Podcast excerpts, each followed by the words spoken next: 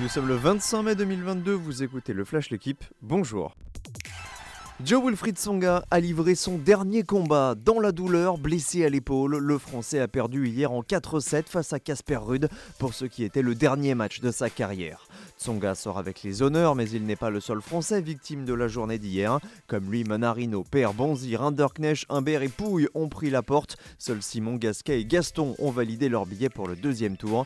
Quant à Tsitsipas, finaliste l'an passé, il s'en sort un 5-7 contre Mouzetti. Trois petites secondes, c'est ce qui sépare le maillot rose du Giro Richard Carapace de son dauphin, le tout à 4 jours de l'arrivée à Vérone. Et hier, Jay Hindley a grappillé 4 secondes de bonification à Africa en prenant la troisième place d'une étape remportée par Jan Hirt. Le français Guillaume Martin lui a sombré en cédant près de 18 minutes au meilleur. Aujourd'hui, 17e étape entre Ponte di Legno et Lavarone avec deux ascensions de première catégorie au programme.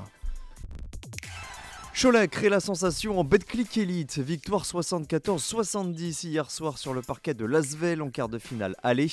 Les Villeurbanais étaient pourtant grands favoris, premiers au terme de la saison régulière. Mais Cholet pourrait déjà éliminer Lasvel dès vendredi. Ce serait bien sûr un coup de tonnerre. A noter que l'autre match de la soirée hier a vu Dijon se balader 94-70 à Limoges. Neymar sera-t-il toujours parisien la saison prochaine? Rien n'est moins sûr à en croire les informations de l'équipe.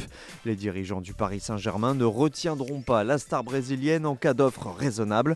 Prolongation de Kylian Mbappé oblige, l'équipe sera construite autour du champion du monde 2018. Problème, les prétendants crédibles pour accueillir le Brésilien, pour l'instant, font défaut. Merci d'avoir écouté le Flash l'équipe. Bonne journée